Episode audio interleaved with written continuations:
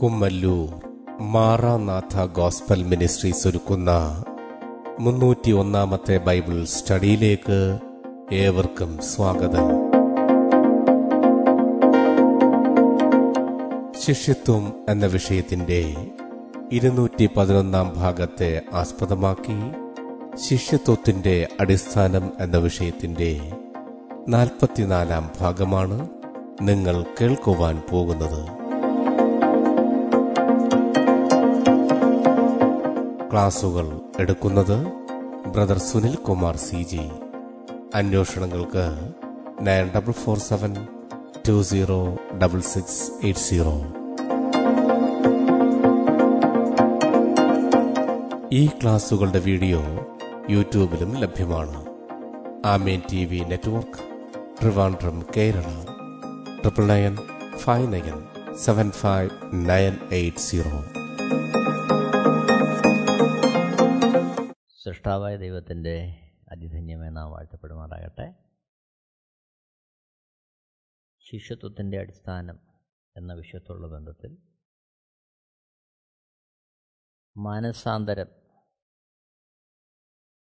ചിലർക്ക് മാത്രം മതിയോ? അതാണ് നമ്മളിവിടെ ചിന്തിക്കുന്ന വിഷയം. അപ്പോസ്തല പ്രവൃത്തികൾ പതിനേഴാമത്തെ അധ്യയം മുപ്പത് മുപ്പത്തൊന്ന് വാക്യങ്ങൾ. അപ്പോസ്തല പ്രവൃത്തികൾ പതിനേഴാമത്തെ അധ്യയം മുപ്പത് മുപ്പത്തൊന്ന്. എന്നാൽ അറിയായ്മയുടെ കാലങ്ങളെ ദൈവം ലക്ഷ്യമാക്കാതെ ഇപ്പോൾ എല്ലായിടത്തും എല്ലാവരും മാനസാന്തരപ്പെടണമെന്ന് മനുഷ്യോട് കൽപ്പിക്കുന്നു. താൻ നിയമിച്ച പുരുഷൻ മുഖാന്തരം ലോകത്തെ നീതിയിൽ ന്യായം വിധിപ്പാൻ അവൻ ഒരു ദിവസത്തെ നിശ്ചയിച്ചു. അവനെ മരിച്ചവരിൽ നിന്ന് ഉയർത്തെഴുന്നേൽപ്പിച്ചതിനാൽ എല്ലാവർക്കും അതിന്റെ ഉറപ്പ് നൽകിയുമിരിക്കുന്നു. മുപ്പതാമത്തെ വാക്യത്തിൽ വായിച്ചത് എന്നാൽ അറിയായ്മയുടെ കാലങ്ങളെ ദൈവം ലക്ഷ്യമാക്കാതെ ഇപ്പോൾ എല്ലായിടത്തും എല്ലാവരും മാനസാന്തരപ്പെടണമെന്ന് മനുഷ്യോട് കൽപ്പിക്കുന്നു.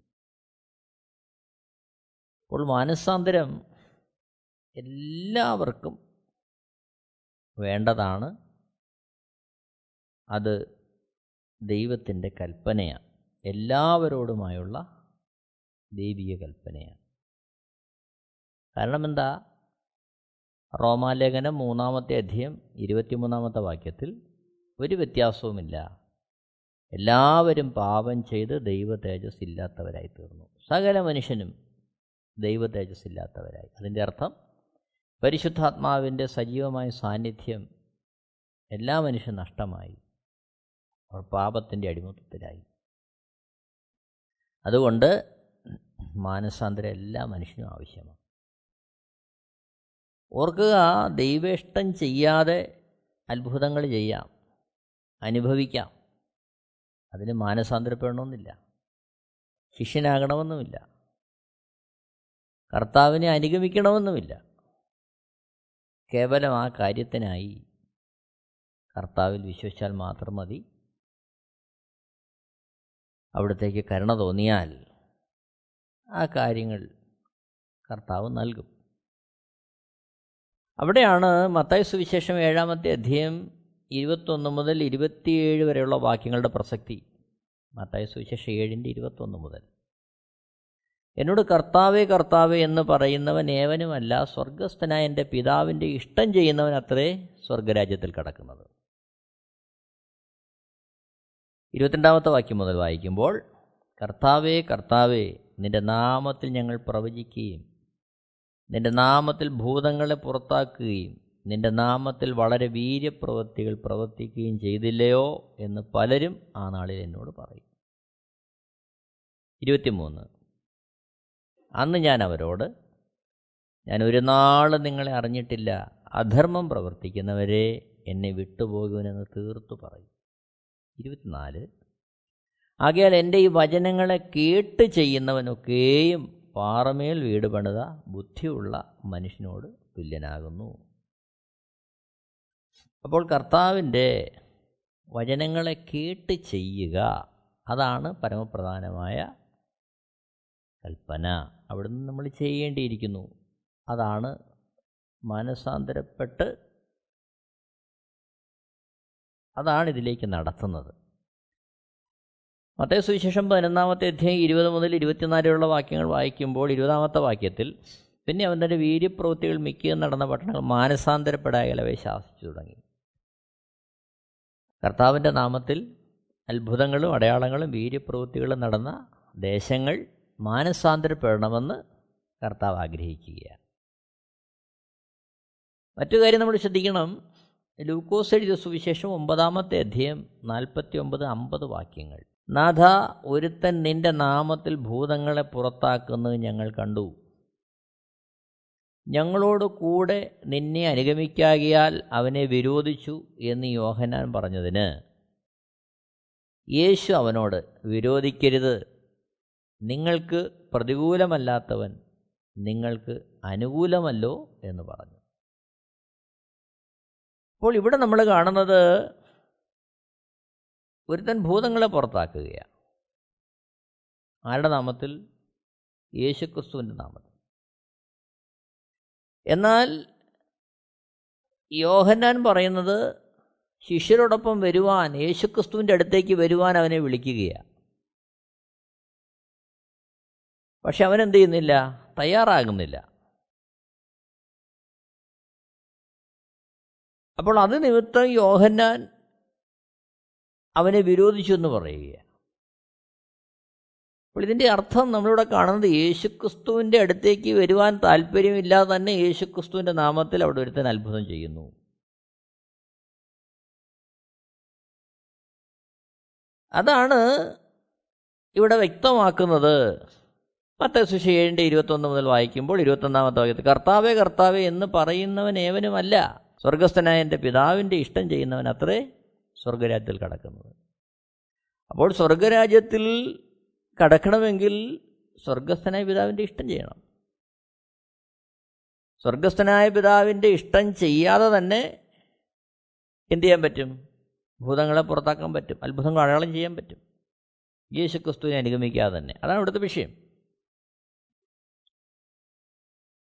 അതുകൊണ്ട് തന്നെ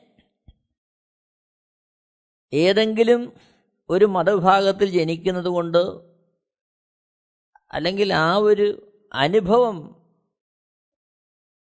നമ്മുടെ ജന്മം കൊണ്ട് ലഭിക്കുന്നു എന്നതുകൊണ്ട് നാം നിത്യതയിലെത്തും എന്ന് ആരും ധരിച്ചു പോകരുത്.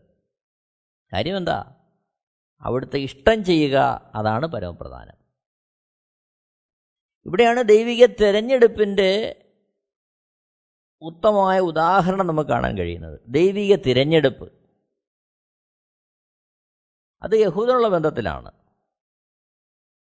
ദൈവിക ന്യായപ്രമാണം ലഭിച്ച യഹൂദനും അതല്ലാത്തവർ ജാതികളും. അതിൽ തന്നെ യഹൂദിനോടുള്ള ബന്ധത്തിൽ ദൈവിക നിലപാട് വ്യക്തമായിട്ട് നമ്മൾ കാണുന്നുണ്ട്. റോമാലേഖനം ഒമ്പതാമത്തെ അധ്യയം നാല് മുതൽ എട്ട് വരെയുള്ള വാക്യങ്ങൾ വായിക്കുമ്പോൾ റോമാലേഖനം ഒമ്പതാമത്തെ അധ്യയം നാല് മുതൽ എട്ട് വരെ.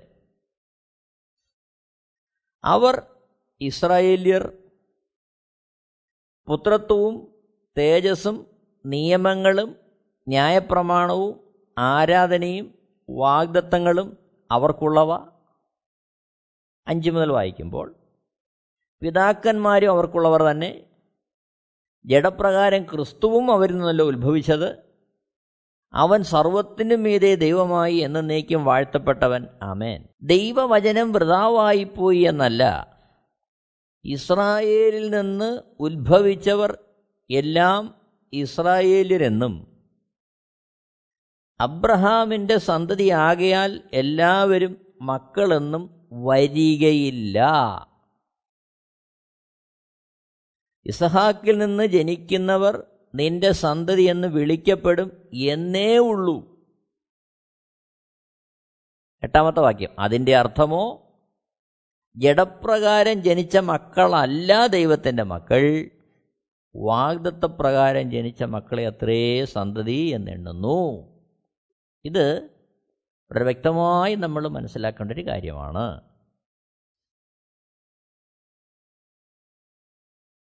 റോമാലേഖനം ഒമ്പതിന്റെ ആറ് ഏഴ് വാക്യങ്ങൾ നോക്കുമ്പോൾ ഇസ്രായേലിൽ നിന്ന് ഉത്ഭവിച്ചവർ എല്ലാം ഇസ്രായേല്യർ എന്നും അബ്രഹാമിന്റെ സന്തതി ആകിയാൽ എല്ലാവരും മക്കളൊന്നും വരികയില്ല. മറിച്ച് എന്ത് വേണം? വാഗ്ദത്തപ്രകാരം ജനിക്കണം. അല്ലെങ്കിൽ എന്താണ് ഇവിടെ പറഞ്ഞിരിക്കുന്നത്? ഇസാക്കിൽ ജനിക്കുന്നവൻ നിന്റെ സന്തതി നിന്ന് വിളിക്കപ്പെടും എന്നേ ഉള്ളൂ. അപ്പോൾ വാഗ്ദത്ത പ്രകാരം ജനിക്കുക. അവിടെയും നമ്മളൊരു കാര്യം ഓർക്കണം. റോമാലേഖനം പതിനൊന്നിന്റെ ഇരുപത്തഞ്ചിൽ സഹോദരന്മാരെ നിങ്ങൾ ബുദ്ധിമാന്മാരും നിങ്ങൾക്ക് തന്നെ തോന്നാതിരിപ്പാൻ ഈ രഹസ്യം അറിയാതിരിക്കരുത് എന്ന് ഞാൻ ആഗ്രഹിക്കുന്നു. ജാതികളുടെ പൂർണസംഖ്യ ചേരുവോളം ഇസ്രായേലിന് അംശമായി കാഠിന്യം ഭവിച്ചിരിക്കുന്നു. ഇവിടെ ഓർക്കേണ്ട ഒരു കാര്യം വാഗ്ദത്വപ്രകാരം ജനിക്കുക എന്ന് പറയുമ്പോഴും ഓർക്കേണ്ടത് ഈ ലോകത്തിൽ സകല ജനങ്ങളെയും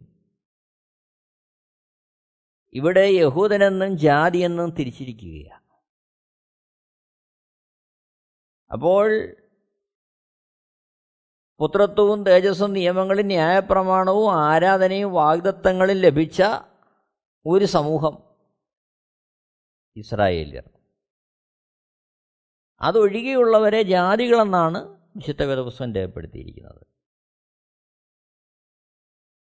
അപ്പോൾ ആ ജാതികളുടെ പൂർണസംഖ്യ ചേരുവോളം ഇസ്രായേലിന് അംശമായി കാഠിന്യം ഭവിച്ചിരിക്കുന്നു. അപ്പോൾ ഇവിടെ നമ്മൾ മനസ്സിലാക്കുന്ന വസ്തുത വാഗ്ദത്തപ്രകാരം നാം ജനിക്കണം. അതാണ് മാനസാന്തരത്തിന്റെ അനുഭവത്തിലൂടെ ദൈവരാജ്യത്തിലേക്ക് പ്രവേശിക്കുക. ദൈവത്തിന്റെ മക്കളായി നാം മാറുക. ദൈവത്തിന്റെ ഭരണത്തിന്റെ കീഴിൽ നമ്മളെ ഏൽപ്പിച്ചു കൊടുക്കുക. ഗലാത്തി ലേഖനം മൂന്നാമത്തെ അധ്യയം ആറ് ഏഴ് വാക്യങ്ങൾ വായിക്കുമ്പോൾ ആറാമത്തെ വാക്യം. അബ്രഹാം ദൈവത്തിൽ വിശ്വസിച്ചു അതവന് നീതിയായി കണക്കിട്ടു എന്നുണ്ടല്ലോ. ഏഴാമത്തെ വാക്യം അതുകൊണ്ട് വിശ്വാസികൾ അത്രേ അബ്രഹാമിന്റെ മക്കൾ എന്നറിവിൻ. അപ്പോൾ കേവല ഉപരിപ്ലവമായൊരു വിശ്വാസമല്ല അവിടെ പറഞ്ഞിരിക്കുന്നത്. മറിച്ച് അവിടുത്തെ ശിഷ്യന്മാരായി തീരുവാൻ തക്കവണ്ണമുള്ള വിശ്വാസം. അവരാണ് അബ്രഹാമിന്റെ മക്കൾ. അവരാണ് വീണ്ടും ജനിച്ച് ദൈവരാജ്യത്തിലേക്ക് പ്രവേശിക്കുന്നത്. യോഹന്നാൻ എഴുതിയ സുവിശേഷം മൂന്നാമത്തെ അധ്യയം ഒന്ന് മുതൽ ആറ് വരെയുള്ള വാക്യങ്ങൾ വായിക്കുമ്പോൾ യോഹന്നാൻ എഴുതിയ സുവിശേഷം മൂന്നാമത്തെ അധ്യയം ഒന്ന് മുതൽ ആറ് വരെ. മൂന്നാമത്തെ വാക്യത്തിൽ യേശു അവനോട് ആമേൻ ആമേൻ ഞാൻ നിന്നോട് പറയുന്നു പുതുതായി ജനിച്ചില്ല എങ്കിൽ ദൈവരാജ്യം കാണുവാൻ ആർക്കും കഴിയുകയില്ല എന്ന് ഉത്തരം പറഞ്ഞു. അപ്പോൾ ദൈവരാജ്യം കാണണമെങ്കിൽ എന്ത് ചെയ്യണം? പുതുതായി ജനിക്കണം. പുതുതായി ജനിക്കുന്നതിന്റെ പ്രാരംഭ പ്രക്രിയയാണ് മനസാന്തരം ഹൃദയത്തിൽ കുത്തുകൊള്ളുന്നു. ഈ ലോകത്തിൽ അതിന്റെ മോഹത്തിൽ നടക്കുന്ന മനുഷ്യൻ. ഈ ലോകമാണ് അവന് സകലതും. ലോകത്തിന്റെ പേരും പെരുമയും പ്രശസ്തിയും സുഖസൗകര്യങ്ങളും അതാണ് അവന്റെ ലക്ഷ്യം. അങ്ങനെ ഓടുന്ന മനുഷ്യന് ദൈവിക ഇടപെടൽ ഉണ്ടാകുമ്പോൾ അവൻ അവന്റെ വഴികളെ ഒരു നിമിഷം നിർത്തി തിരിഞ്ഞു നോക്കുന്നു സൃഷ്ടാവിങ്കലേക്ക്. അതാണ് മാനസാന്തരം. അപ്പോൾ അവന് മനസ്സിലാകുന്നു ദൈവം ഭരിക്കുന്ന രാജ്യമുണ്ട്. ദൈവത്തിന്റെ ഇഷ്ടം ചെയ്യേണ്ടതുണ്ട്. ആ പിതാവിന്റെ ഇഷ്ടത്തിനൊത്തം ചരിക്കേണ്ടതുണ്ട് ആ തിരിച്ചറിവുണ്ടാകുമ്പോൾ അവൻ ദൈവത്തിന്റെ വചനങ്ങളെ പ്രമാണിക്കുവാൻ അനുസരിക്കുവാൻ അവൻ അതിലേക്ക് ചുവടുകളെ വയ്ക്കും. യോഹന എഴുതിയ സുവിശേഷം മൂന്നാമത്തെ അധ്യയന്റെ നാലാമത്തെ വാക്യത്തിൽ നിക്കോതമോസ് അവനോട് മനുഷ്യൻ വൃദ്ധനായ ശേഷം ജനിക്കുന്നത് എങ്ങനെ? രണ്ടാമതും അമ്മയുടെ ഉദരത്തിൽ കടന്ന് ജനിക്കാമോ എന്ന് ചോദിച്ചു. അഞ്ചാമത്തെ വാക്യം അതിന് യേശു ആമേൻ ആമേൻ ഞാൻ നിന്നോട് പറയുന്നു വെള്ളത്താലും ആത്മാവിനാലും ജനിച്ചില്ല എങ്കിൽ ദൈവരാജ്യത്തിൽ കടപ്പാൻ ആർക്കും കഴിയുകയില്ല. അപ്പോൾ വെള്ളത്തിനാലും ആത്മാവിനാലും ജനിക്കണം. ഈ ഭൂമിയിൽ നമുക്കൊരു ജനനം ഉണ്ടാകണം. ആത്മാവിൽ നാം ദൈവരാജ്യത്തിലേക്ക് പ്രവേശിക്കണം. ചുരുക്കത്തിൽ ആര് എവിടെ എങ്ങനെ ജനിച്ചാലും വീണ്ടും ജനിച്ചല്ലാതെ അവന് ദൈവരാജ്യത്തിൽ പ്രവേശിക്കാൻ കഴിയത്തില്ല. അതിന് മാനസാന്തരം ആവശ്യമാണ്. കേവലം അറിവുകളല്ല ഇവിടുത്തെ വിഷയം. പഠനമല്ല ഇവിടുത്തെ വിഷയം. ഭൂതത്തെ പുറത്താക്കുന്നു രോഗികളെ സൗഖ്യമാക്കുന്നു യേശുവിന്റെ നാമത്തിൽ അതുമല്ല ഇവിടുത്തെ വിഷയം. വീണ്ടും ജനിക്കുക എന്നുള്ളതാണ് വിഷയം. ദൈവരാജ്യത്തിലേക്ക് പ്രവേശിക്കാൻ വീണ്ടും ജനിക്കുക എന്നുള്ളതാണ് വിഷയം. അത് ലോകത്തുള്ള സകല മനുഷ്യരും മാനസാന്തരപ്പെട്ട് അതിലേക്ക് പ്രവേശിക്കണമെന്ന് ദൈവം കൽപ്പിക്കുകയാണ് എഴുതിയ ഒന്നാമത്തെ ലേഖനം എട്ടാമത്തെ അധ്യയം ഒന്ന് മുതൽ മൂന്ന് വരെയുള്ള വാക്യങ്ങൾ വായിക്കുമ്പോൾ അറിവ് ചീർപ്പിക്കുന്നു സ്നേഹമോ ആത്മീയ വർധന വരുത്തുന്നു അപ്പോൾ കേവലം അറിവിൽ നിൽക്കുന്നതിന് പകരം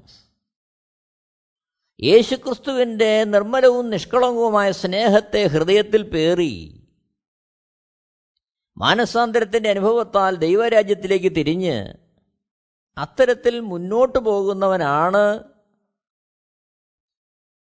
കേവലം കാര്യങ്ങൾ അറിയുക എന്നുള്ളതിലുപരിയായി ആ അറിയുന്നത് പ്രായോഗികത്തിലേക്ക് വരുത്തുവാൻ ദൈവത്തിൽ ആശ്രയിച്ച് മാനസാന്തരപ്പെട്ട്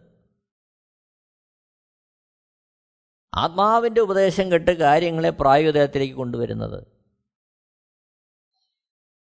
ഇവിടെ നമ്മൾ വായിക്കുന്നു അറിവ് ചീർപ്പിക്കുന്നു സ്നേഹമോ ആത്മീയവർത്തന വരുത്തുന്നു.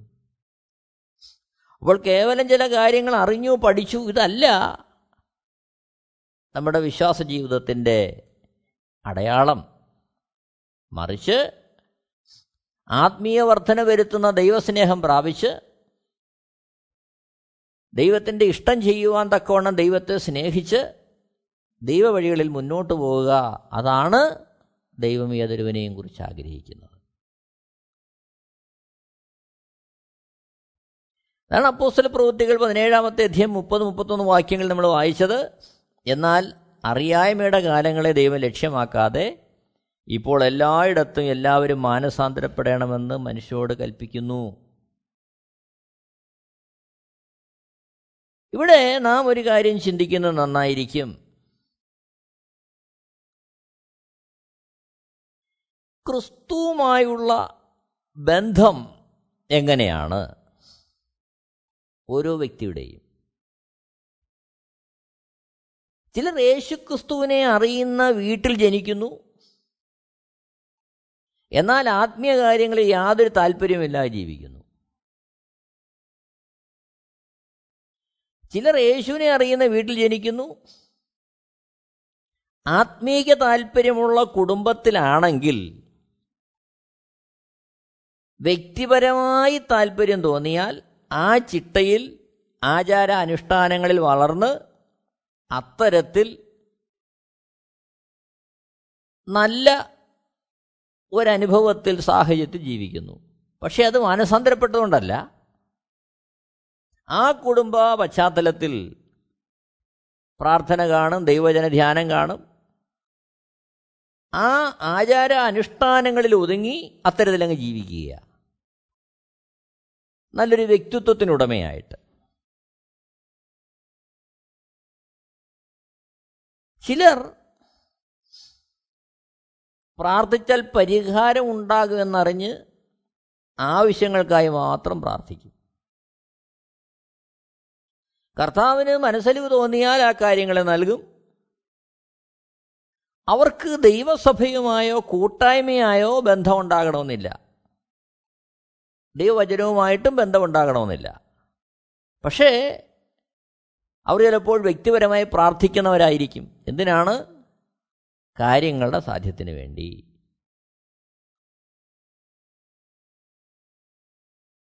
ചിലർ യേശുവിനെ സ്വീകരിക്കും. അവിടെ ഒരു ചോദ്യം യേശുക്രിസ്തു അവരെ സ്വീകരിച്ചു എന്നുള്ളത് അറിയ അറിയണമെന്നില്ല. അവർ യേശുവിനെ സ്വീകരിക്കുകയാണ്. അതവരുടെ മാനസിക തലത്തിൽ അവർക്ക് കൊടുക്കുന്ന ഒരു സംതൃപ്തി വളരെ വലുതാണ് യേശുവിനെ സ്വീകരിക്കുമ്പോൾ. അവർക്ക് പ്രാർത്ഥന ഉണ്ടാകും. ചിലപ്പോൾ ആത്മീയ കൂട്ടായ്മകളിൽ കൂടും. ഉദ്ദേശം ഭൗതിക നന്മകളും ലോകമോഹങ്ങളുമാണ് പ്രായോഗിക ജീവിതത്തിൽ ദൈവവചനത്തിന് വേണ്ട സ്ഥാനം കൊടുക്കാതെ ജീവിതത്തിൽ സ്വഭാവത്തിൽ നല്ല മാറ്റങ്ങളും കാര്യങ്ങളും ഒക്കെ അവർ കണ്ടെന്നും വരാം. വേറെ ചിലരാണെങ്കിൽ യേശുവിനെ സ്വീകരിക്കും. പ്രാർത്ഥന ഉണ്ടാകും ചിലപ്പോൾ കൂട്ടായ്മകൾ ഉണ്ടാകും. ആത്മീയ കാര്യങ്ങൾക്ക് താല്പര്യവും കാണും. ഉദ്ദേശം നിത്യതയാണെന്ന് അവർ പറയും. എന്നാൽ പ്രായോഗിക ജീവിതത്തിൽ ദൈവ ഇഷ്ടത്തിന് വേണ്ട സ്ഥാനം കൊടുക്കത്തില്ല. മറിച്ച് തങ്ങൾക്ക് പ്രയോജനവും ഗുണവും ഉള്ളതെന്ന് തോന്നുന്ന കാര്യങ്ങൾ ഉൾക്കൊള്ളും അല്ലാത്തവ തള്ളിക്കളയും അതും ദൈവരാജ്യത്തിൽ വന്നു എന്നുള്ളതിന്റെ അടയാളമല്ല. എന്നാൽ വേറെ ചിലരാണെങ്കിൽ യേശുവിനായി തങ്ങളെ തന്നെ സ്വയം സമർപ്പിക്കും. ആത്മീയ കാര്യങ്ങളായിരിക്കും അവർക്ക് പ്രാധാന്യവും ലക്ഷ്യവും. നിത്യത ലക്ഷ്യം വെച്ചുള്ള യാത്രയായിരിക്കും അവർക്കുള്ളത്. അവർ ദൈവഹിതത്തിനായി തങ്ങളെ തന്നെ ഏൽപ്പിച്ച് നല്ല ശിഷ്യന്മാരായി മുന്നേറുന്നു. യേശു ക്രിസ്തു തങ്ങളെ കൈക്കൊണ്ടു എന്നുള്ളതിന്റെ ഉറപ്പ് അവരുടെ ഹൃദയത്തിൽ അവരുടെ ജീവിതത്തിൽ പരിശുദ്ധാത്മാ വ്യക്തമായി നൽകുന്നു. അപ്പോൾ ഇങ്ങനെ വ്യത്യസ്തമായ അനുഭവങ്ങളിൽ വ്യത്യസ്തമായ നിലവാരങ്ങളിൽ യേശു ക്രിസ്തുവിനെ പലരും ഉൾക്കൊള്ളുന്നതായിട്ട് നമ്മൾ കാണുന്നുണ്ട്. എന്നാൽ ഓർക്കുക യഥാർത്ഥത്തിൽ അപ്പോസ്തല പ്രവൃത്തി രണ്ടാമത്തെ അധ്യായത്തിൽ നമ്മൾ വായിക്കുന്നത് പോലെ യേശുക്രിസ്തുവിന്റെ മരണ അടക്ക പുനരുത്ഥാനം അത് തങ്ങൾക്ക് വേണ്ടി ആയിരുന്നു എന്നുള്ളത് ഹൃദയത്തിൽ വഹിച്ച് യേശുക്രിസ്തുവിന്റെ സുവിശേഷത്തിന്റെ മുമ്പാകെ ഹൃദയത്തിൽ കുത്തുകൊണ്ട് തങ്ങൾ ഈ ലോകത്തിനുള്ളവരല്ല വരുവാനുള്ള ഒരു രാജ്യമുണ്ട്. ദൈവം രാജാവായി ഭരിക്കുന്ന കർത്താതി കർത്താവായി നേരിട്ട് ഭരിക്കുന്ന രാജ്യം. ആ രാജ്യത്തിൽ അവിടുത്തോടൊപ്പം കാണുക എന്നുള്ളതാണ് തങ്ങളെക്കുറിച്ചുള്ള ദൈവത്തിന്റെ ഇഷ്ടമെന്ന് തിരിച്ചറിഞ്ഞ് അതിനായി തങ്ങളെ തന്നെ ഏൽപ്പിച്ചുകൊണ്ട് മുന്നോട്ട് പോകുന്ന ഒരു സമൂഹം. അതാണ് ദൈവം ആഗ്രഹിക്കുന്നത് മാനസാന്തരത്തിലൂടെ. അപ്പോൾ ഈ കാര്യങ്ങളിൽ വളരെ വ്യക്തമായ ഒരു ഉറപ്പും നിർണയവും ഏതൊരു മനുഷ്യനും ആവശ്യമാണ്. അല്ലെങ്കിൽ നമ്മൾ വഞ്ചിക്കപ്പെട്ടു പോകും. കാര്യങ്ങൾ നമ്മൾ ആഗ്രഹിക്കുന്നത് പ്രാർത്ഥിക്കുന്നത് ലഭിച്ചു. അത് ദൈവത്തിന്റെ ഇഷ്ടത്തിനകത്താണ് നാം എന്നുള്ളതിന്റെ അടയാളമല്ല. അനേകർ പറയും ഞങ്ങളുടെ ജീവിതത്തിൽ തന്നിരിക്കുന്നതെല്ലാം ദൈവം തന്നതാ. ഒന്നുമില്ലാതിരുന്ന അവസ്ഥയിൽ ഞങ്ങളെ ഇത്തരത്തിൽ കൊണ്ടുവന്നത് ദൈവമാണ് ഒക്കെ ശരിയാ പ്രിയരെ ഒക്കെ ശരിയാ. കാരണം അവിടുന്ന് യാചിക്കുന്നവന് കൊടുക്കുന്ന ദൈവമാണ് മുട്ടുന്നവന് തുറക്കുന്ന ദൈവമാണ് അന്വേഷിക്കുന്നവന് തന്നെ തന്നെ വെളിപ്പെടുത്തുന്ന ദൈവമാണ് അപ്പോൾ അതുകൊണ്ട് തന്നെ നാം പ്രാർത്ഥനയാൽ കാര്യങ്ങളെ പ്രാപ്തമാക്കി എന്നുള്ളതോ? യേശുക്രിസ്തുവിന്റെതായ നാമത്തിൽ നമ്മൾ ചില കാര്യങ്ങൾ അത്ഭുതങ്ങളും അടയാളങ്ങളും വീര്യപ്രവൃത്തികളും ചെയ്തു എന്നുള്ളതോ? ഒന്നുമല്ല. നാം മാനസാന്തരപ്പെട്ട് ദൈവരാജ്യത്തിലായി എന്നുള്ളതിന്റെ തെളിവ്. നാം മാനസാന്തരപ്പെട്ട് ദൈവരാജ്യത്തിലായി എന്നുള്ളതിന്റെ തെളിവ്. കർത്താവിനെ സ്വീകരിക്കുവാൻ തക്കവണ്ണം നമ്മുടെ ഹൃദയത്തിൽ രൂപാന്തരമുണ്ടായി. ദൈവവചനത്തിന്റെ മുമ്പാകെ നമുക്ക് ഹൃദയത്തിൽ കുത്തുകൊള്ളുന്ന അവസ്ഥയുണ്ടായി. അത് ഏതൊരു മനുഷ്യനും ആവശ്യമാണ്. ആ രീതിയിൽ ഹൃദയത്തിന് പരിവർത്തനം സംഭവിച്ച് ഏസ്കൽ പ്രവചനത്തിൽ പറയുന്നത് പോലെ പുതിയൊരു ഹൃദയം നമുക്ക് ദൈവം തരുന്ന അനുഭവം നമ്മുടെ ജീവിതത്തിലുണ്ടായി. ആ രീതിയിൽ ദൈവമുഖം അന്വേഷിച്ച് ദൈവത്തെ പ്രസാദിപ്പിക്കുവാൻ ദൈവരാജ്യത്തിൽ പ്രവേശിച്ച് ആ രീതിയിൽ മുന്നോട്ട് പോകുന്ന അനുഭവം. മാനസാന്തരത്തിന് യോഗ്യമായ ഫലം ദൈനംദിന ജീവിതത്തിൽ ഉണ്ടായി. അതിലൂടെ ദൈവത്തെ മഹത്വപ്പെടുത്തി അത്തരത്തിൽ മുന്നോട്ട് പോകുന്ന ഒരു ക്രിസ്തീയ ജീവിതം. എന്നെ കേൾക്കുന്ന പ്രിയരെ ആഴമേറിയൊരു വിചിന്തനവും സമർപ്പണവും നമുക്ക് ഈ വിഷയത്തിൽ ആവശ്യമാണ്. നാം നമ്മെ തന്നെ ഈ വിഷയത്തോടുള്ള ബന്ധത്തിൽ നാം പരിശോധിക്കേണ്ടത് ഏറെ ആവശ്യമാണ്. കാരണം മാനസാന്തരത്തിന് യോഗ്യമായ ഫലം കായ്ച്ച് നമ്മൾ മുന്നോട്ട് പോകേണ്ടതുണ്ട്. അത് ദൈവം നമ്മളിൽ നിന്ന് പ്രതീക്ഷിക്കുകയാണ്. അതാണ് സുവിശേഷത്തിലൂടെ കർത്താവ് നമ്മളിൽ നിന്ന് ആഗ്രഹിക്കുന്നത്. ദൈവരാജ്യത്തിൽ കാണുവാൻ ദൈവത്തിന്റെ വരവെങ്കിൽ എടുക്കപ്പെടുവാൻ. അതോടൊപ്പം ഈ ഭൂമിയിൽ കർത്താവിന്റെ ഇഷ്ടമറിഞ്ഞ് ആ ഇഷ്ടം നമ്മളുടെ പ്രാവർത്തികമാകുന്ന അവസ്ഥയിലേക്ക് നമ്മളെ തന്നെ ഏൽപ്പിച്ചു കൊടുക്കുന്ന അവസ്ഥ. അതാണ് നമ്മൾ മനസ്സിലാക്കേണ്ടത്. നാം ഏതെങ്കിലും ഒരു മതത്തിലോ അല്ലെങ്കിൽ ഏതെങ്കിലും ഒരു അത്തരത്തിലുള്ള സാഹചര്യത്തിൽ ജനിച്ചു എന്നുള്ളത് ആ ജനനം തന്നെ നമ്മളെ ദൈവവുമായിട്ട് ബന്ധപ്പെടുത്തി മുമ്പോട്ട് കൊണ്ടുപോകുന്നുള്ള ചിന്ത നമ്മൾ ഉണ്ടാകരുത്. കാരണം ഈ ലോകത്തുള്ള എല്ലാ മനുഷ്യരും പാപത്തിന്റെ അടിമത്വത്തിലായതുകൊണ്ട് സകല മനുഷ്യനും ഒരു മാനസാന്തരം ആവശ്യമാണെന്ന് ദൈവം വ്യക്തമായി പറയുക അതുകൊണ്ട് നമുക്ക് നമ്മളെ തന്നെ ഒന്ന് ശോധന ചെയ്യാം. നമ്മുടെ ജീവിതം എങ്ങനെയാണ് പ്രാർത്ഥിച്ചു കാര്യങ്ങൾ സാധിക്കുന്നു. അതല്ല മാനസാന്തരപ്പെട്ടു എന്നുള്ളതിന്റെ അടയാളം. തിരുവഴുത്തുകളെ വായിക്കുമ്പോൾ ചില ആത്മീയ സത്യങ്ങൾ ഗ്രഹിക്കാൻ നമുക്ക് കഴിയുന്നു. അതല്ല മാനസാന്തരപ്പെട്ടു എന്നുള്ളതിന്റെ അടയാളം. വീണ്ടും ജന്മത്തിന്റെ അനുഭവം നമ്മൾ ഉണ്ടാകണം. ഈ ലോകരാജ്യത്തിന്റെ സുഖമോ താല്പര്യങ്ങളോ ഇഷ്ടമല്ല. മറിച്ച് ദൈവം രാജാവായി ജീവിതത്തിൽ ഭരിക്കുന്ന വസിക്കുന്ന നമ്മളെ നയിക്കുന്ന ആ ഒരു അനുഭവത്തിന് വേണ്ടി വാഞ്ചിക്കുന്നൊരു ഹൃദയം നമുക്കുണ്ടാകണം. അതാണ് ഹൃദയത്തിൽ സുവിശേഷ നിമിത്തം ഒത്തുകൊള്ളുമ്പോൾ ഉണ്ടാകുന്ന ഒരു അനുഭവം. നമുക്ക് നമ്മളെ തന്നെ ഒന്ന് പരിശോധിക്കാം. നമുക്ക് നമ്മളെ ഒന്ന് സമർപ്പിക്കാം പ്രിയരെ.